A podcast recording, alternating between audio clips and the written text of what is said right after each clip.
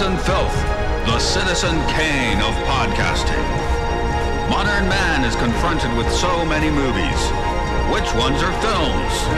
And which ones are filth?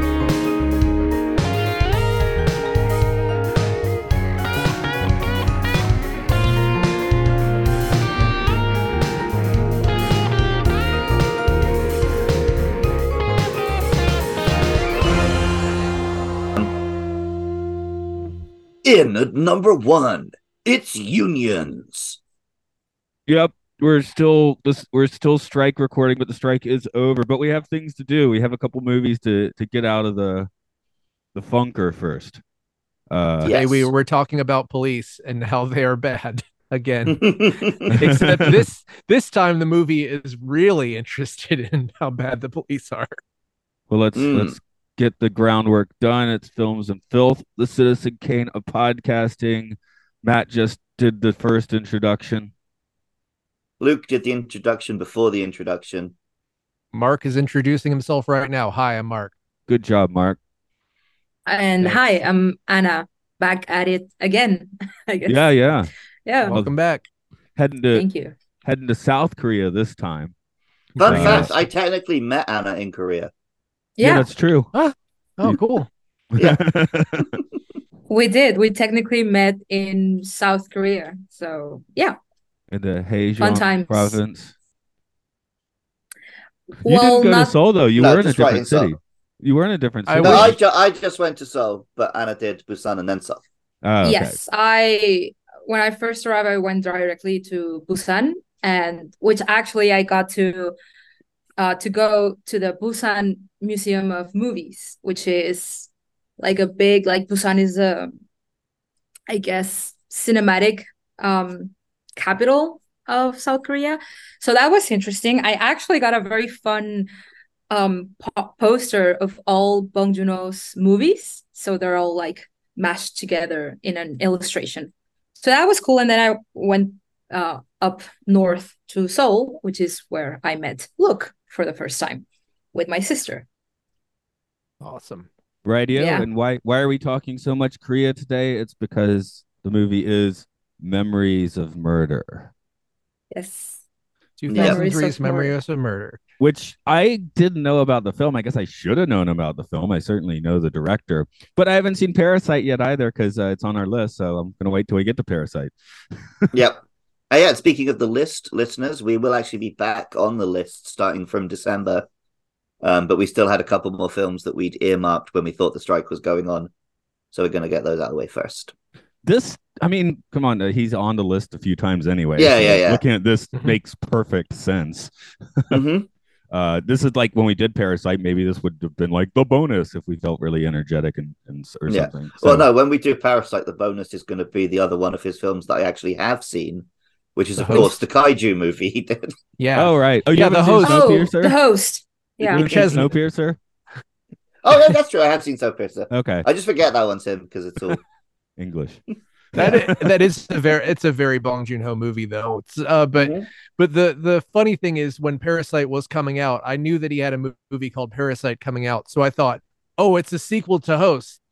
To the host. Oh. No. Oh.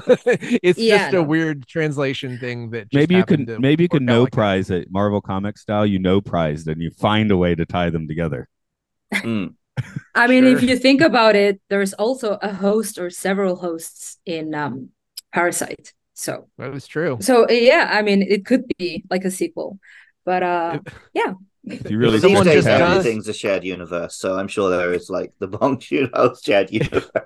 If we just ha- uh, so have someone use AI to edit Parasite, and at the end, one of the rich people takes their skin off, and it's the monster from the host, that would be great. Someone get on That would- that right now. yeah, that would be that would be pretty cool. Dude, they just had a strike about not using AI to edit their movies. So.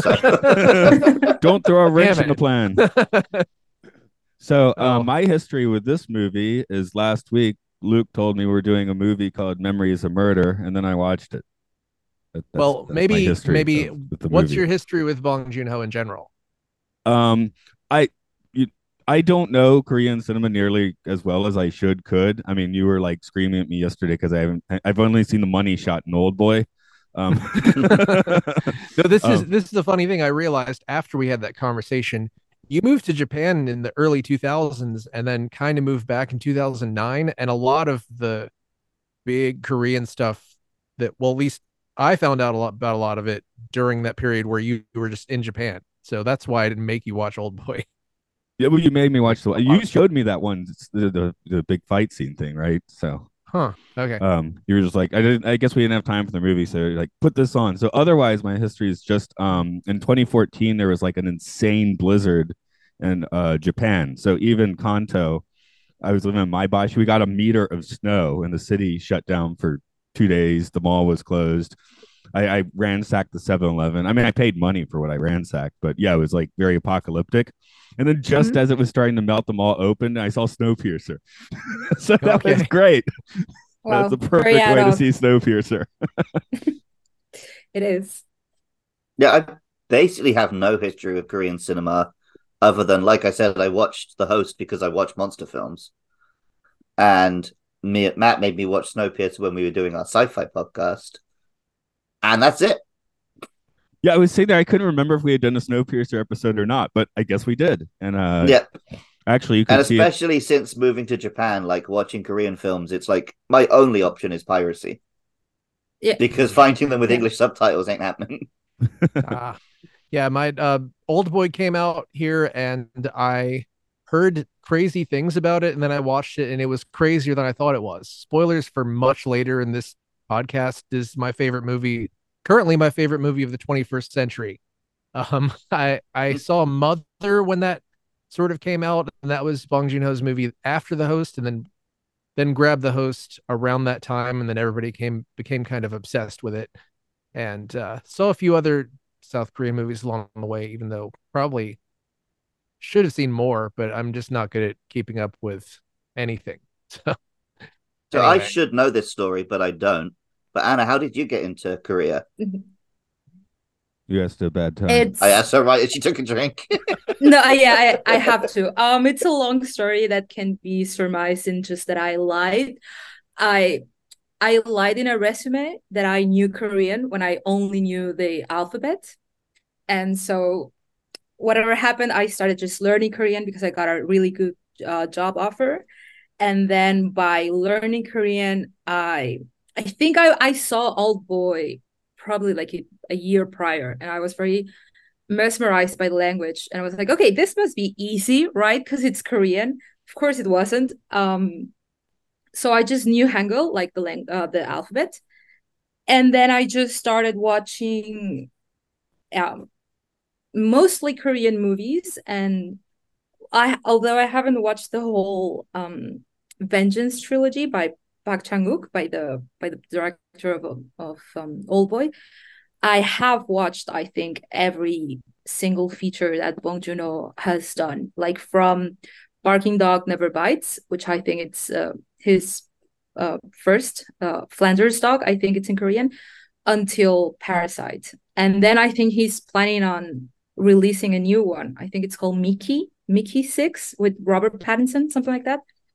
And uh yeah, so anyway, that's um I learned Korean. I speak a little bit, not not very much and i just love bong joon-ho specifically films because i i'm really not um, much into korean dramas although the hallyu and the korean whatever is known for that but there's a lot of, of this um, new south korean wave kind of movies particularly bong joon-ho and and park chan-wook but uh, there's also like kim ki-duk which i think he has made i think he made the, the handmaid or some 60s Korean movie which was like a the the Citizen Kane, let's say, of the era, you know, like a post Korean War um type of film industry that was just starting to build up from the ground. So that's. So yeah, that's the the short version of um of my kind of obsession with Korean films. See, I'm coming at it Yeah. from the wrong way because, uh, you know, my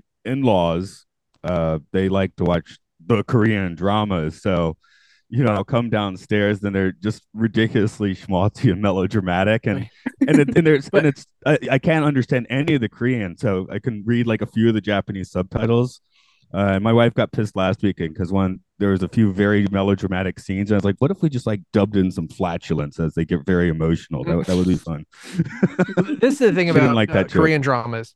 I haven't because I'm terrible at watching TV shows. I, I haven't really watched any of them, but some of them have these plot plots that are just completely insane. Like there's one trying to look up the plot of this. There's one specifically I've heard of where it's like an immortal goblin is is in love Oh, with a high school student. Okay, you yeah, know what I'm talking about? Dokkaebi. Okay, Yeah, yeah, Dokkaebi. Right. Yes.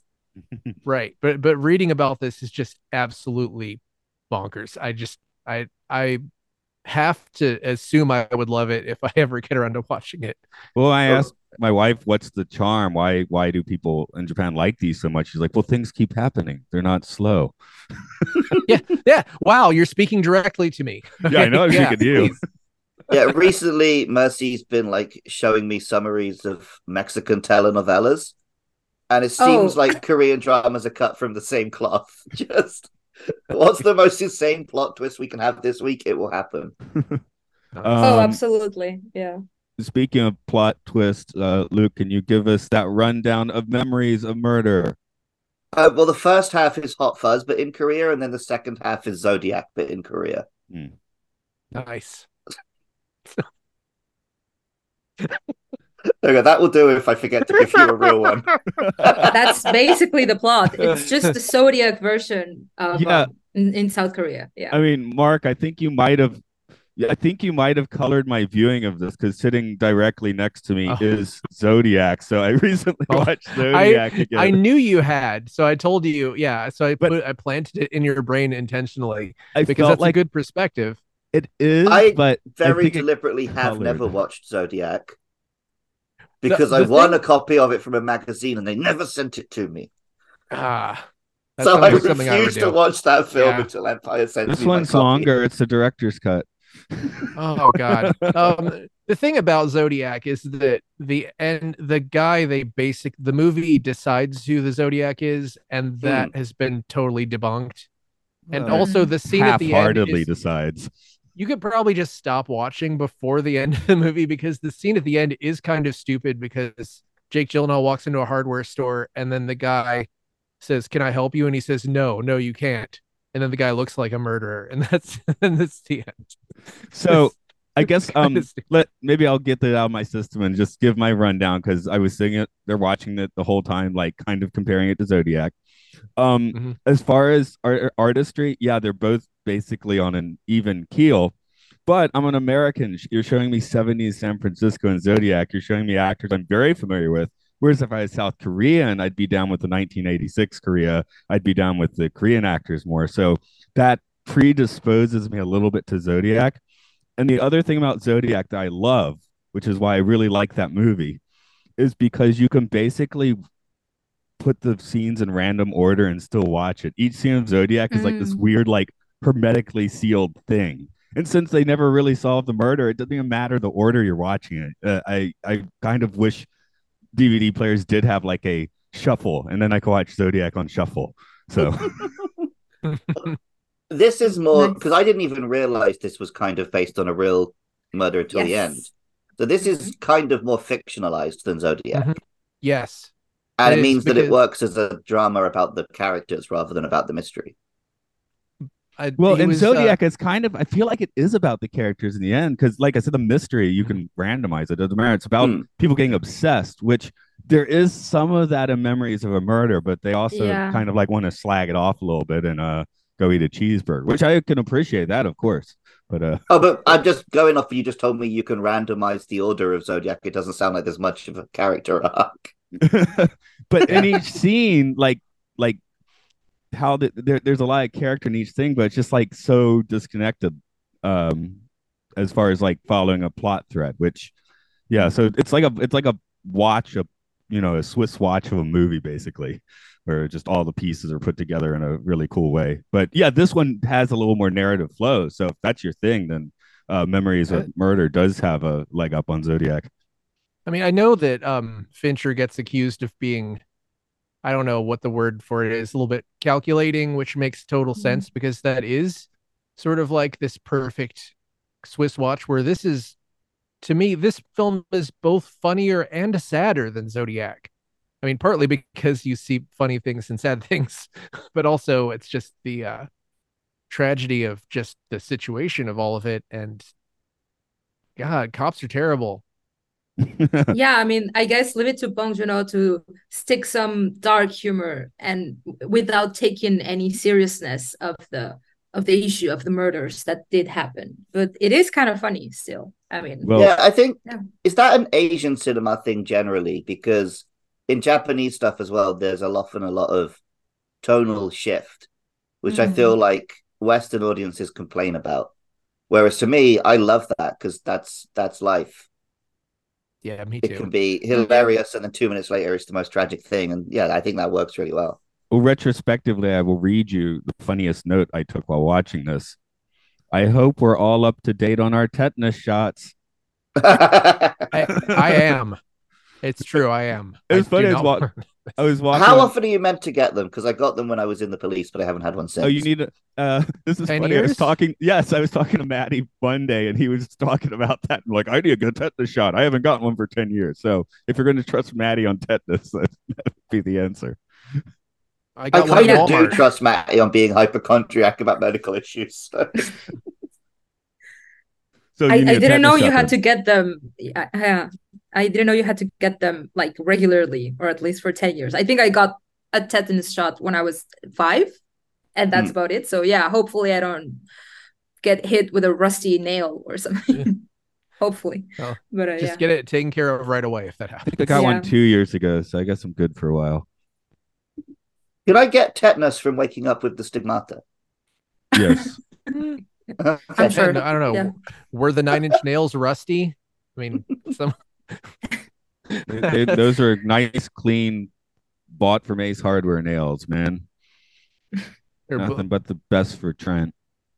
do they clean them with holy water or something? I don't know how. I don't know how that stuff. I think Satan the water, water. became holy when it cleaned them. Of course. Okay, so where do you want to take? Uh, I guess let's let's focus directly on this movie. We'll maybe stop thinking about Zodiac so Oh. much and uh, Yeah, yeah. focus on this one. So, the opening of the film says this is a story of a film, uh, a a murder inspection that happened during a military dictatorship.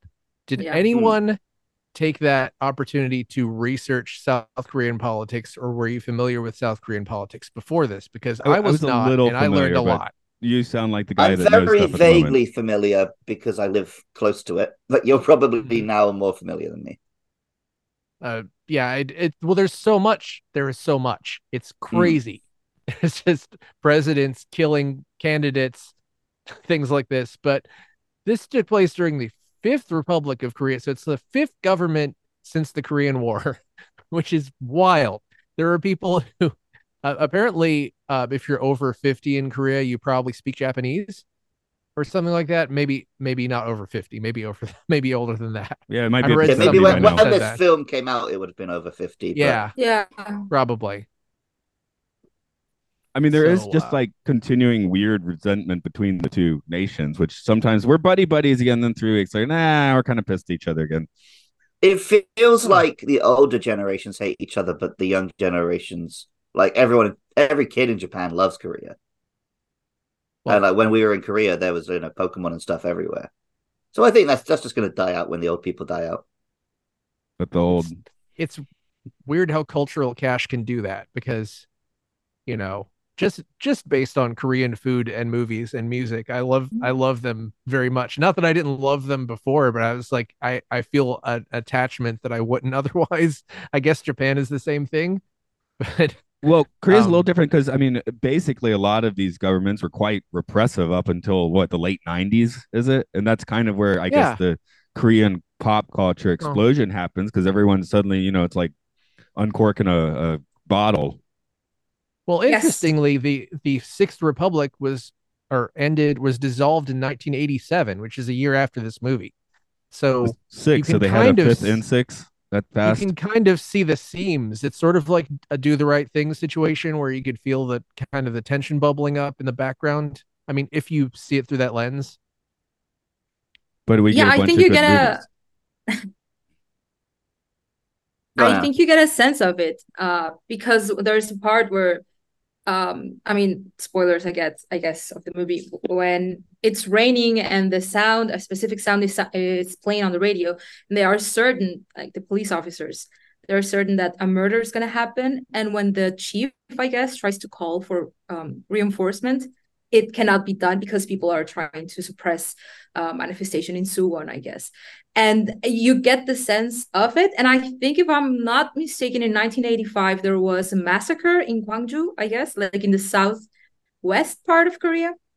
So that might also play a part um, of it all. Like you can still feel a kind of bubbling sense of um, unrest.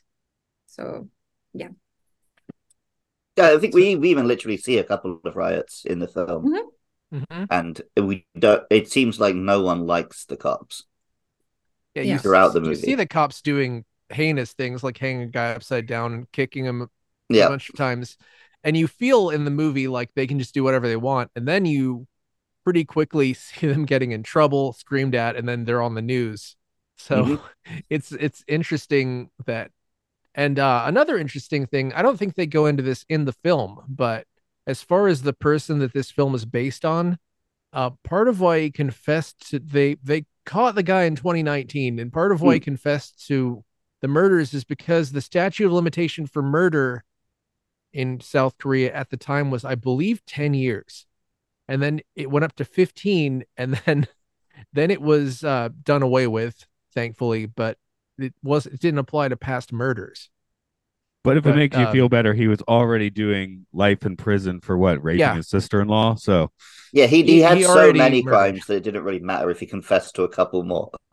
yeah, which is i mean i i like the fact that it doesn't it it it doesn't correspond to the movie because then the movie can just kind of be its own thing Hmm. Yeah, because he Um, was he was caught like a couple of years after the movie, right? Yeah he couldn't have been the guy in the the epilogue who went and said he wanted to see the things that he'd done which Hmm. doesn't matter because that's a great scene and who cares Yeah. yeah, this movie's 2003, so there's quite a bit of time before they uh, actually uh, solved the case or, or whatnot.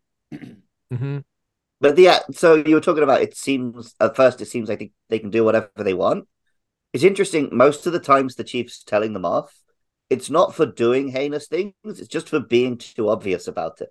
yeah. That's why they had to cover the guy who got tetanus had to Mm. cover his boot so he wouldn't leave marks on the guys. He would just kick. What's that called when you just jump and kick someone like Drop kick. That's uh, a drop? kick. Yeah, yeah. incredible If- It- that- just why? Just evil yeah it's evil, but it's incredible evil. It But is. it's It's I love- very funny. I love when the, the Seoul detective first shows up and he just gets drop kicked because they think he's Yeah. chasing that woman. That was a great drop Yeah. kick. yeah It is it Yeah, is it's like fun. the the Keystone Cops, just with more you know maggots and gore. yeah, this is close to a screwball comedy at times, which I really appreciate.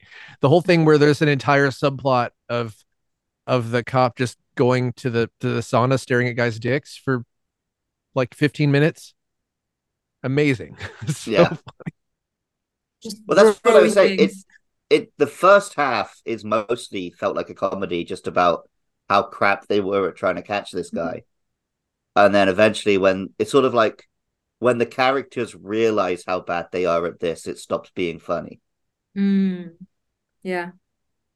it feels earned, which I think American films are sometimes very bad at at earning their tonal shift. Even Hmm. Marvel films, which probably people would say do that pretty well, nowhere don't do it anywhere near as good as this. Well, I- Well, they'll, they'll often point, I don't undermine know. themselves You're- as you're- well. Whereas what I think is yeah. good here, once the tonal shift happens, it stays pretty serious for the remainder of the film. Mm. There's not really any like return to levity or like breaking of that tension. Have uh have any or all of you seen Sympathy for Mr. Vengeance? I've Yet. never even heard of that. Okay. Uh, That I don't think I have. that's Park Chan-wook's movie he did before Old Boy, and it's a very serious and beautiful film.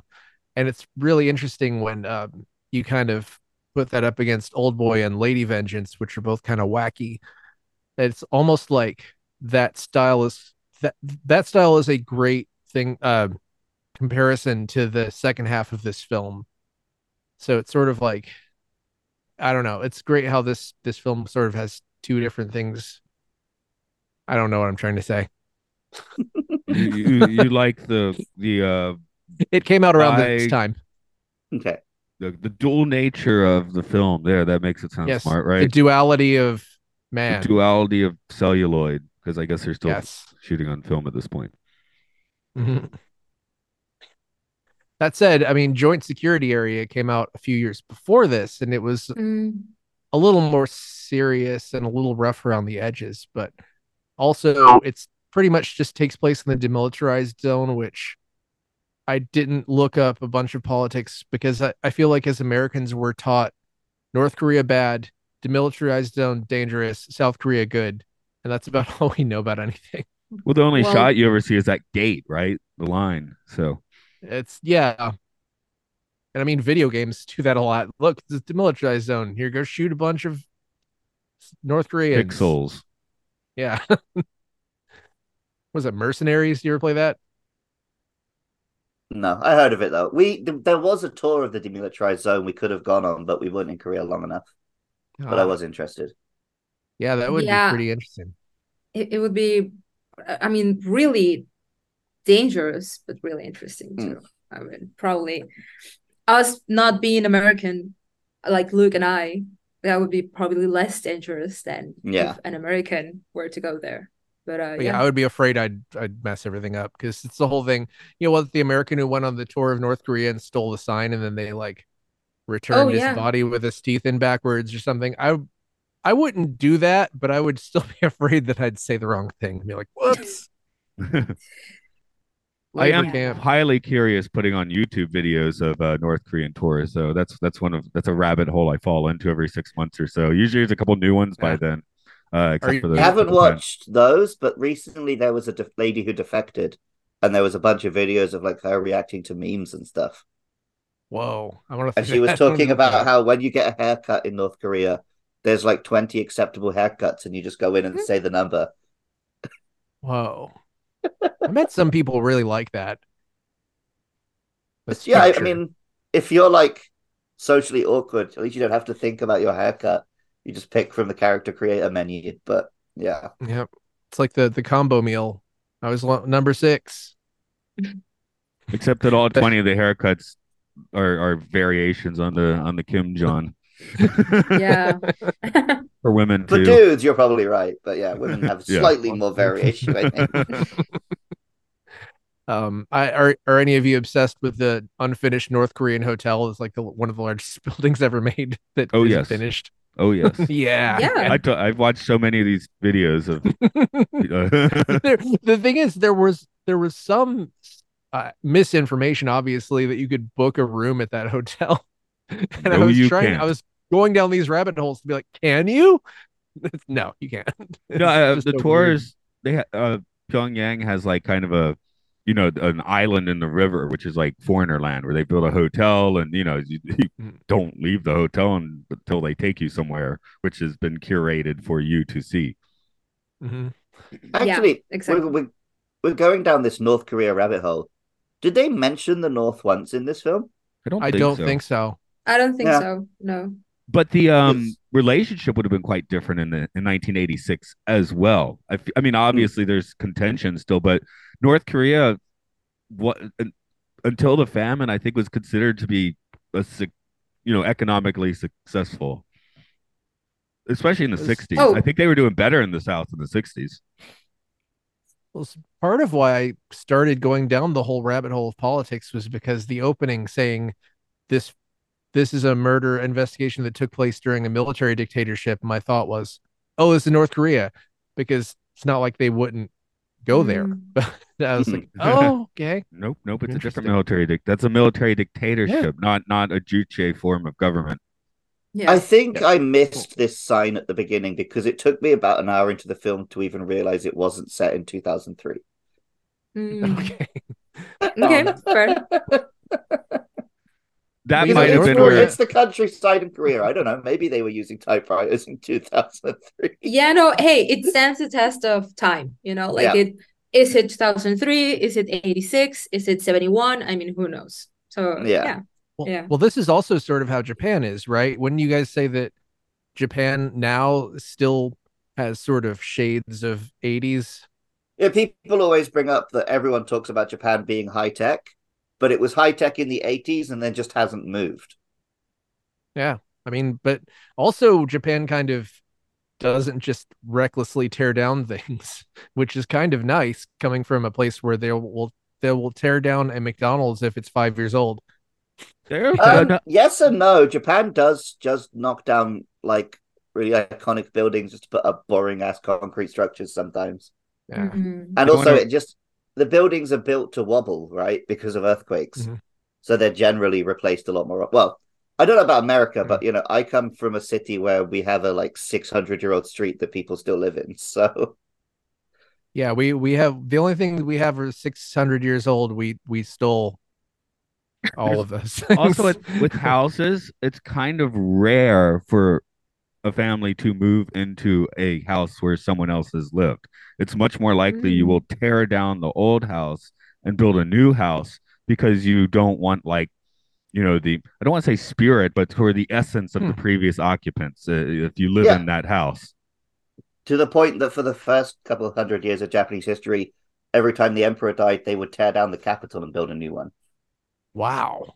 Wow. That's okay. It's just a bunch of rice paper, so you just crumple it and Yeah. That's the whole idea that like every everything has a kami you know that a, a god that mountain has a kami right this house Mhm. has has its own sort of kami which is that family's so you need to have your own like uh the house i'm sitting in they built this in the late 90s so it's not that old a house Mm.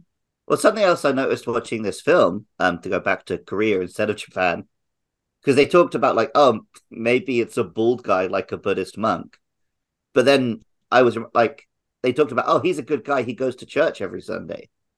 Like Korea's religious profile is very different to Japan's, I think. It's very different. I think it's very influenced by the um, by the West. And Mm. it's do you remember, Luke, that when we were just walking, we are all in a group and we look well, we'll look clearly not Korean, like Mm. foreign. Uh, and there was a guy in Korean just preaching about Jesus. And then the second he glimpsed at us and noticed that we were in Korean, he just switched to English, like in a second. And he just started like, sweet Jesus, blah, blah, blah, like just um trying to get us to give money to. And that has never happened to me in Japan. Like I've Hmm. never been approached or by someone talking about Jesus. There are people which I don't understand when my sister has told me, oh, that they they pray to Mount Fuji. And I was like, oh, good for them. Yeah, More power I've to been them. approached But um by those guys, it exists. and I have had a lady try and get me to get in the bus and join her cult. but they're not but they're not yelling, right? They're not No. with a Yeah. with a megaphone and just trying to get people to join their church or whatever. But that you is a remember- very mhm. we also saw that big ass anti-abortion parade with like Oh. some priests and nuns in there. We did. yeah Do they when have uh like grotesque signs of fetuses and stuff They- like that? that's They didn't have as many as you would expect a march of that nature would have in America or in Mexico, for example. People would be just with very graphic pictures of um, fetuses and babies and whatnot. In this march, there were, I think I saw two or three. Like it wasn't, there weren't a lot, but it- a lot of um text, just like life is life and whatever. yeah but know one of also my- like a bunch of like monks walking along in their hoods, Yeah. looking very ominous. So well, It is is a very Christian society. I I always um uh Matt, you'll remember when you lived in the states that uh, where you grew up had a lot of Korean churches, which Yeah, I was was sort of say, I how grew I found that out. kind of in Um, Koreatown. And when I was teaching, uh, when one of my stints back from Japan, most of my students were either Vietnamese or Korean, and the Korean ones were usually like Baptist, like not even just Christians, but just like hardcore, you know, or their families were. I guess the students probably, you know, uh, how much is a twelve year old actually part of a of a religion? But Yeah. Well, Interestingly, Wikipedia, at least as of 2015, which the number might have even gone down since then, says 27.6% Christianity, 15% Buddhism, 56% no religion. So that's less than I thought. I for some reason I'd been told that it was 50-50 Christianity. Probably that's the not result. religious people. Yeah, Yeah. you, you, yeah, you tend to get that result everywhere. It's like actually like more than fifty percent of people just are not religious these days. But Maybe um, they're, they're people are Christian on Christmas, you know. I mean, we said it in but that's um, how what I grew up with is the comfortable. It's like my family has actually kind of gotten more religious or more loud about it over time. Hmm. Like we were kind of a more uh 50s sitcom kind of family Mm. growing up where it's just you go to church and you that's cool. Um like but- at least here religions i mean nobody's particularly religious in japan except for uh, uh you know a monk or something here i'll give you religion in japan we went to a shrine sunday morning because my daughter wanted to pray at the shrine so we would get tickets from the lottery for next year's jojo musical hell yeah.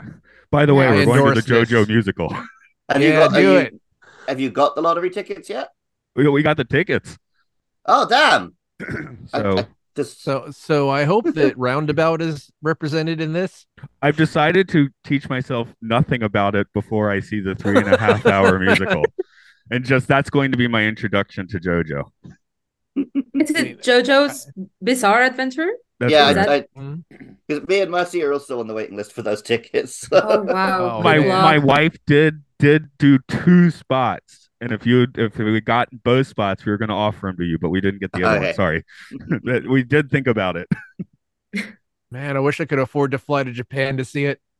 I wouldn't know anything was going on, but anyway. Right, that's half the fun. Um, Yeah. something when I was just before we got on, you know, reading a little bit about the movie where the the um filmmaker who's somebody say it, because I'm too dumb to say his name properly. Nobody's Bong doing Joon-ho? oh, thank sorry. that. Sorry. He said, Oh, his- sorry. Yeah. his aesthetic for this film basically was um he wanted to mix beautiful landscapes with grotesque corpses that was the aesthetic he was looking for which i guess is pretty much exactly where this lands That's pretty accurate to the aesthetic of the of the film. Yeah. That's a lot like sympathy for Mr. Vengeance too. yeah i also found it interesting that they filmed it in a different rural area than where the murders actually happened basically because a lot of the victims families were still alive and they were like that would be really horrible and uh exploitative if we just film it in the correct place so it's basically filmed in a completely different spot I kind of love think- that. Like it's not. I, I, don't think, think. I prefer fictionalizing something like this than make because even if you do it real, it's still basically fiction. Yeah, I mean it's not a documentary, you know, you don't Mm. need to go to the Mhm. actual places. If his intent was to show just um to just show the beauty of um Korean scenery and then just a very graphic and very um horrible story, you could you could have done that. I mean, he did that and you Mm. could do it in any other place. Like you don't need to go to what was the place the name of the place? Gyeonggi something? Uh let me just Google it. 1986 murders. Hmm. Uh, yeah, Hwaseong. You you di- you didn't need to go to that specific place to capture the beauty of Korean scenery.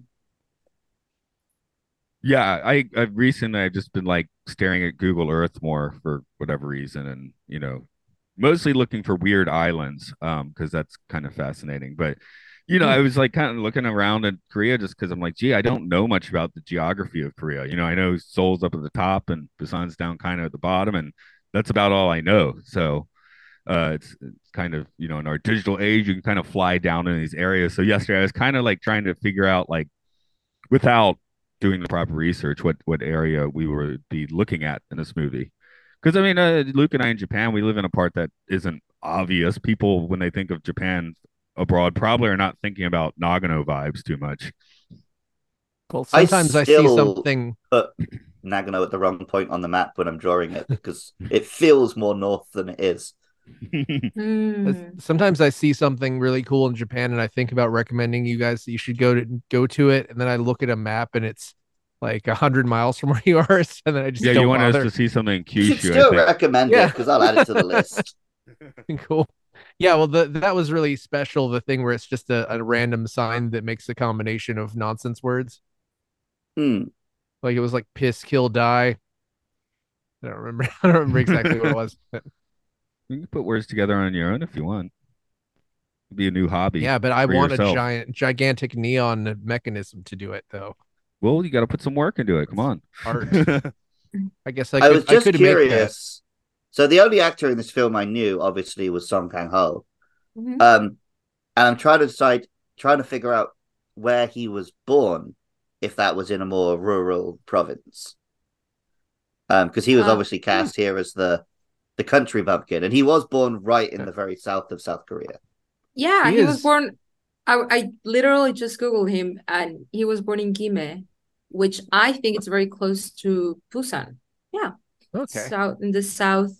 I had some students from that city from Gimhae, and um, yeah, from the south, Busan. Yes. He was Yeah, great he's- in this because he has just a generally likable vibe. So it really takes you a while to realize that he's like, and then you, the first time we see him, it's like, oh, I've got the eyes, I can see the criminals, whatever. Takes you a long time to realize that actually he's not a good cop. Yeah. He's. I mean, he's the guy. He's in a lot of things we've already talked about, Oh yeah, he's I in mean, pretty much every film we've mentioned so far. and he's in Parasite. I mean, it's uh. Yeah, he's. I don't. I don't know how big he is amongst Korean actors, but he's. I don't know. Yeah, no, I, he's pretty. He's pretty big. I think when we do see a, a you know a cop movie or something, we typically do assume we're watching relatively competent cops, unless they're made to look obviously corrupt. Where yeah, this is Mhm. kind of a slow burn. Like oh, even the guy from Seoul kind of sucks. You know, like these Yeah. guys are not good at, and and that actually makes me think a little bit of a, another David Fincher film where w- when you really think about Seven, Brad Pitt's like the worst detective ever. Hmm. Yeah, you're not and so- supposed to shoot the guy at the end. Oh, and the other worst detective ever. More, more. Yes, exactly. Uh, the, the Bat Pattinson Batman and the Batman. He's also the worst detective ever. By the way, having just watched Right. that again, Hmm. he never figures it out, and then the city gets destroyed. But he figures out what it means to be Batman, and that's all that matters. Well, he let the Riddler screw him over five times a Sunday. That's what it means to be Batman. okay. I don't know. I don't. I can't explain that movie, and I don't know if I liked it. Anyway, We can't have another podcast where we just talk about the Batman for the whole podcast.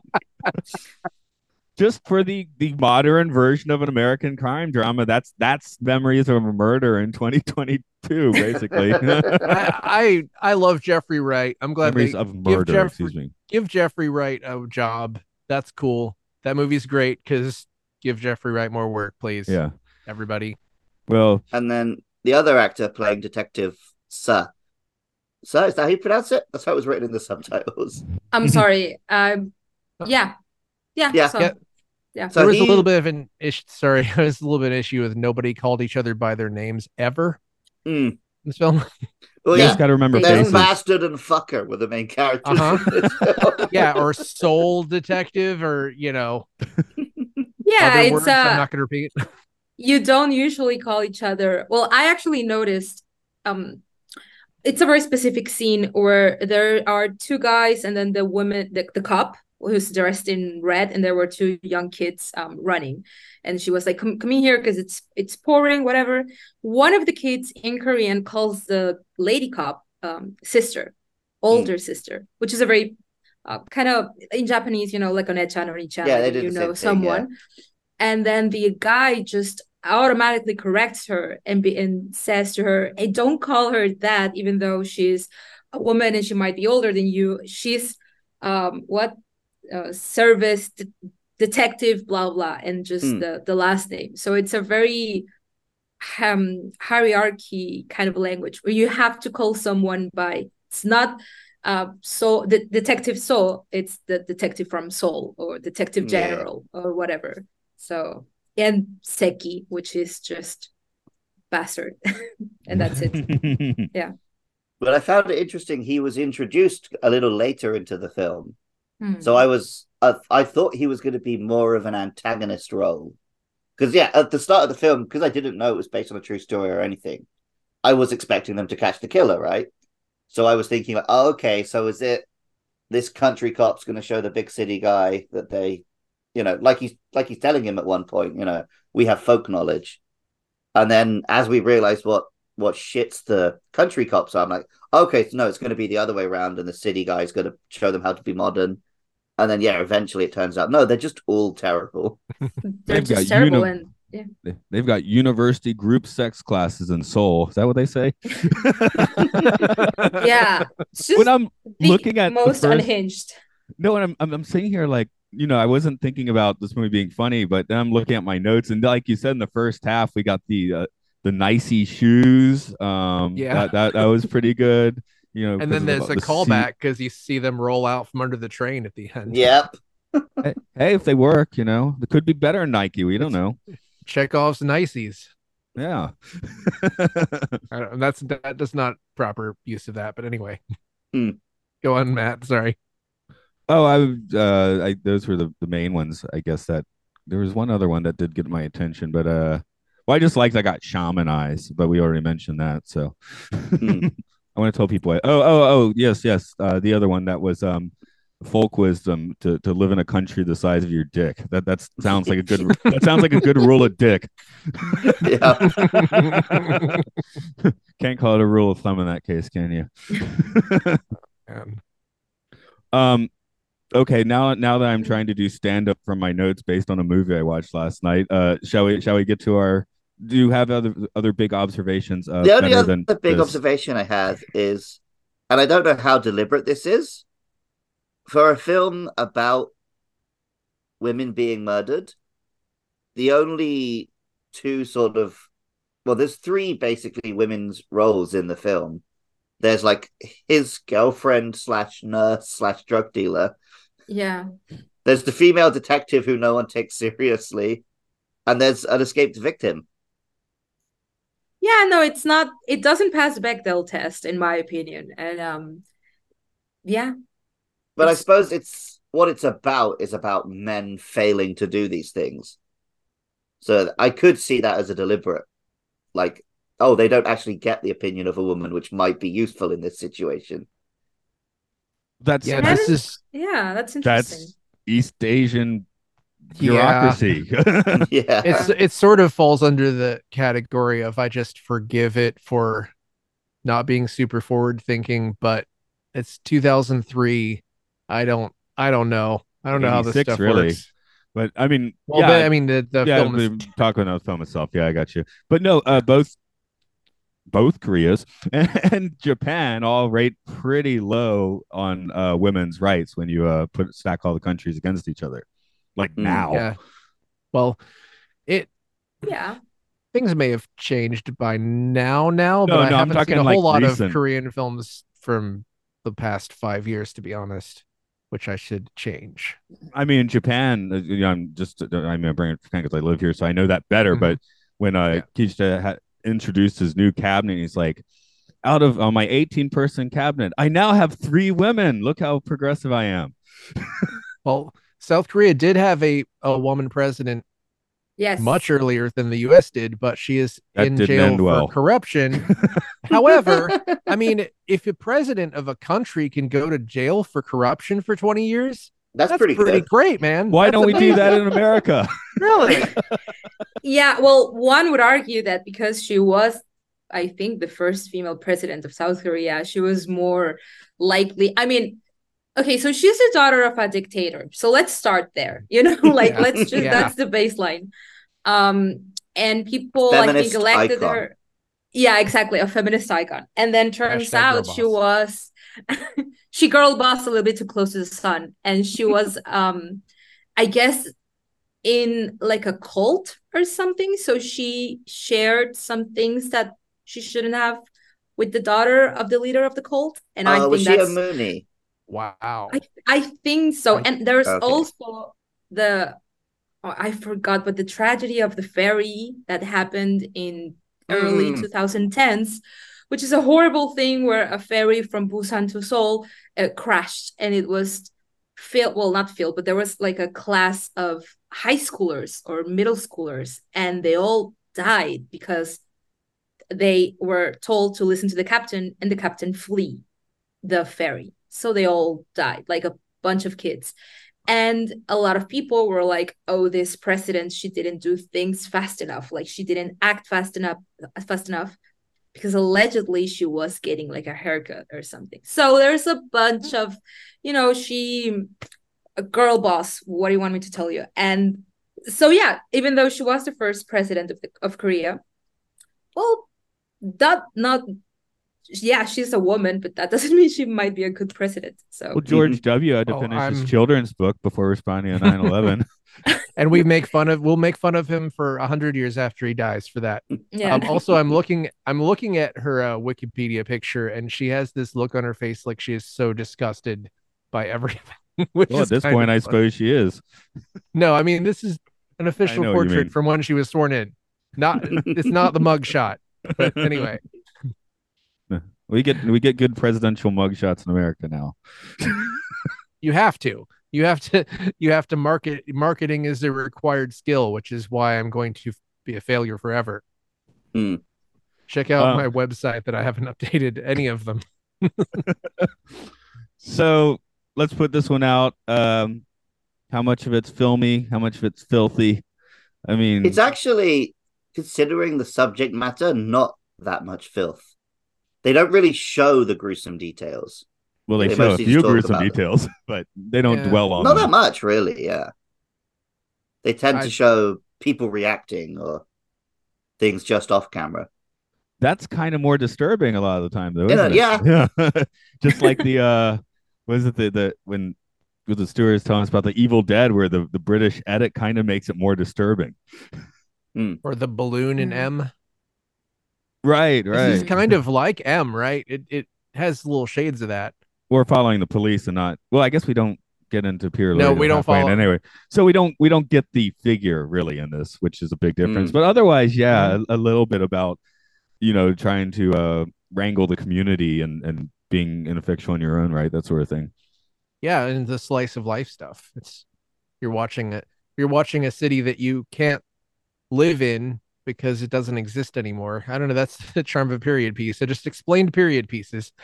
you know, you're watching sort of the clockwork of people going about their business and and how they react as a society to all this stuff. Mm. But yeah, of, of course, the film watch. I mean, coming up. Well, I don't know if it's a film or a filth, but people seem to like Parasites. I'm assuming I'm going to like Parasite, and and I'll be much happier seeing the movie knowing that I've seen a few of his earlier movies like this. Uh, Par- films, Parasite's a much films. different movie, but if you, but it has the same sense of dark sense of humor and the, you know, Yeah, there's definitely a filmmaker voice here, and I, I guess I don't know. It, I guess having a voice isn't always make it film. You know, like I wouldn't. no, Mm. John Waters '70s films I are great; they have a voice, but they're absolute filth.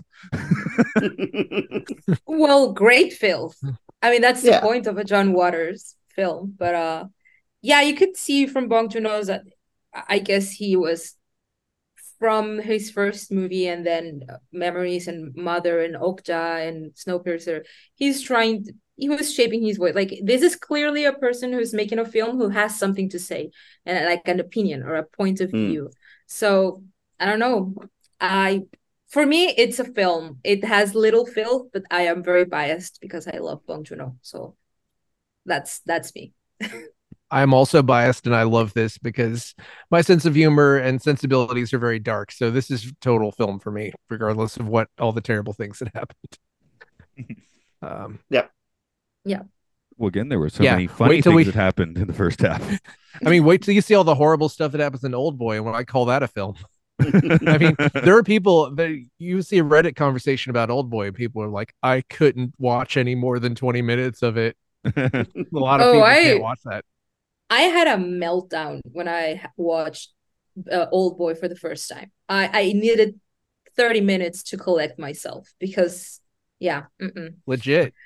I, I just went and gleefully watched it again, knowing the thing that Knowing mean, when you know- that happened in the film. when you know what's gonna happen you enjoy the the movie a- for what it is and the whole corridor scene i mean it's masterful but uh you you're kind of create something against the shock of Old Boy. So yeah. But yeah, I understand. I mean, I can't watch Lars von Trier movies, which a lot of people have no Oh. problem watching. Yeah. I can't. Yeah. No. Matt's it's- tried to show me them and I couldn't. Well, um, our, our our friend Scott still hates Bjork just because of Dancer in the Dark. he won't listen to her music because of Dancer in the Dark. I didn't blame. Well, I never listened to that soundtrack ever again because of that movie. but maybe some other ones. You, you can listen to the Yeah, one I- where she's like gay. I don't- Cover. I don't blame Bjork. In fact, I think that she said that she hated it and would never work, never went was in a film ever again because of that movie until The Northman, which I still highly highly recommend to you guys and to everyone listening. Your your Conan Yeah. movie that you want, that you really Yeah. want. Mm-mm-mm. Tell you what I want, what I really, really want. Tell you what you want, what you really really want. Come coming soon, Spice World to this podcast. Can't wait for that either. Is Spice World on our list, Matt? Oh hell yeah! Yeah. Okay. With the guest can't committed Nice. years in advance. I hope it's Um, one of the Spice Girls. It's one of the spice. It's it's uh it's ice spice. Actually, Nice. that'd be that'd be a giant get, wouldn't Yeah. They would. Don't expect ice spice for that. Okay. It's Um, Colonel Sanders. there are a disturbing amount of one reviews, one star reviews on this movie, which I don't know if that's just people don't like to watch things with subtitles or what, but I, I guess I'll do one. Uh, it just says boring by uh, maybe 50 years ago it would have been a good movie, but today computers and gadgets have taught us something completely different. Even at the speed of X2, which I watched, it was still very boring for a long time and tedious. We have lost the habit of such a prolonged action. Our brain feels like a person who has come out and desserts and desserts who are given water drop by drop every 10 minutes. You will inevitably go crazy. I'm very glad that Korean cinema has become much richer and richer over the years. If this is a thriller, then it should keep in suspense. And this film does not hold at all, only raises thoughts when it is over. Two absolutely do not recommend. Wasted time. I like how it started off mildly coherent and then just turned into a word soup by the end. Was that, That Donald person Trump? was like 15 when they watched this film. Three of Yeah. 22 found it helpful. they put down their TikTok to watch a movie. That's or funny, they we went watched the it in a series of TikToks. I know that's how some kids watch films now. God, yeah, you you could watch Mean Girls as 153 TikToks earlier this year, I think. Oh, yeah. I have watched movies on TikTok. Just I haven't You know taken you that can- trip yet. You know that you can play the entirety of the movie Shrek and Beat Saber? Nice. I haven't tried. But you can. You could buy the entirety of the movie Shrek as Game Boy cartridges. Man, that's great. I guess we're gonna wrap it up for today, unless someone wants to throw out a final thunker on this. I- I love this movie. This rules, and I I'd been wanting to watch it for a while. So thank you, Ana, for bringing this. And I just Mm, this is you know I. I consider myself a bit of a film dork, but yeah, this I get uh, South Korean uh, cinema is a blind spot, so that that's one of the things where again like hey we're kind of forcing ourselves to watch stuff, and some of it you need to force yourself to watch. So because I would have never gotten around to it, but here we are, so it works out. yeah, I need you three to bring me movies, or I will only watch things with dinosaurs in them. Well, um, let me just a spoiler for next week. I'm bringing something that you will probably both like. Does it We'll have a dinosaur in it? No, Uh, well, but that's the thing. I have to force you to watch it because it doesn't Yeah. have a dinosaur in it. Robot, It has blood. Okay, Okay. robot You, blood. you like blood, right? Y'all like I like blood? Watch having blood. Yeah, it's great. It's the mito- It's the powerhouse of the cell. I almost said it was the mitochondria of the cell, and I jumped all over the place. Uh, Annie, have anything around the internet that people should should point themselves towards? I, I forgot how we panned out on that last time. Yeah, no, um, I think I'm starting a podcast with my sister. Still doesn't have a name, but you can look for my sister because she's Mercy Escribe in everywhere. And that's it. Um, a sister living on the other side of the world and a and a sister living in Mexico. So check it out. I don't know the name of it yet, but it's going to happen. And thank you guys for having me again. It I had so much fun. I really enjoyed watching Memories of Murder again. Yeah, thanks for bringing it to us. Thanks We'll probably see you again in a few. Well, when when does Parasite come up on the list, Matt?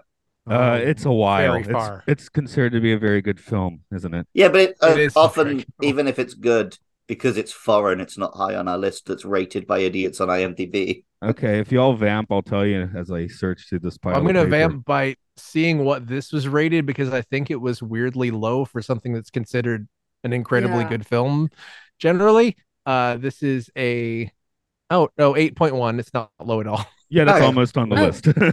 Yeah. Yeah, Nice. well, if you guys have another, I mean, yeah, South Korean movie, um, film, I'm always on board. But another Mexican film, because Well- you know how Matt Matt said that South Korean was his blind spot. I guess Mexican films are mine because I need to I need to watch more of them. So Yeah, well, like I said, after next week, we'll be back on our actual list of the top 100, bottom 100 from IMDb. Um, so I'll get Matt to send me over the list, and you can just take a look and pick any that you want. um, I haven't. don't- We're not going to force you to sit in your niche of Mexico and South Korea. You can talk about any film you want. yeah. no, but Yeah, I do we- enjoy those. Yeah, so, yeah, yeah. Yeah, I um, don't think Mexican films are represented on the list, even though I'm sure they should be. But assuming there's not another strike or something, which I guess there wouldn't be in the next couple of years, uh, since I, I don't know, who knows? Anyway, I think uh, the plan is or there's we going to be a strike every three years going forward. yeah, or we just Yeah. decide to revolt against our own ourselves. Anyway, Old Boy, we will be doing in early 2025, and the pre- Mhm. uh, no, Prestige Parasite is in early 2026. On the Okay. good list, it is between Back to the Future and Whiplash. Wow. Just for a fun fact. Okay. yeah. So, uh, and, and for anybody who doesn't know, the way that our podcast works is that the good list goes up and the bad list goes down. So as but we go both along, number one. Yeah, they the films the get bad better and worse movies the get worse Technically, and the good movies get better. Theoretically. In theory. Theoretically, I know some of the, the bad movies towards the end are. I'm, I'm morbidly curious about. Oh, I'm Kirk still Cameron's- furious that for some bullshit reason Jurassic Park didn't make our list. It Because like because really of make like the fourth decimal place is like slightly off whatever did make our list. If Matt had taken the screenshot on a different day, it might have been in there. That's actually Mm. probably true. Well, I mean, you know what? Remember what I said that I think that on Matt's birthday every year we should just go over what the list would be in an alternate timeline, just for fun. But next year for my birthday, we pick a film off the list on our birthdays. I want to do that North Korean monster movie that was made by kidnapping Japanese directors. I don't know anything about that, seen but that that. sounds hilarious. I haven't I seen it, haven't- but I want to. no. I haven't seen the movie that, but I heard the the the Yeah. lore of it all. But uh, yeah, wow, interesting, nice. Well, Whoa, I'm looking at a picture of the monster, and it just looks like a giant Godzilla minotaur with claws. Okay. Cool. You just sold Lou Carter. Produced by Kim Jong Il. How about that? Oh, he's a, he was a film fan. Okay. Well, uh, I guess Ana, can play sign us out. Say goodbye in Korean. Uh, and for the viewers or for you guys? Everybody. I mean, I guess it's the same. Everybody. Yeah, I guess just uh, 안녕히 가세요. Uh, 감사합니다. Bye and thank you. And see. 좋은 주 보내세요. Have a good week. That's it.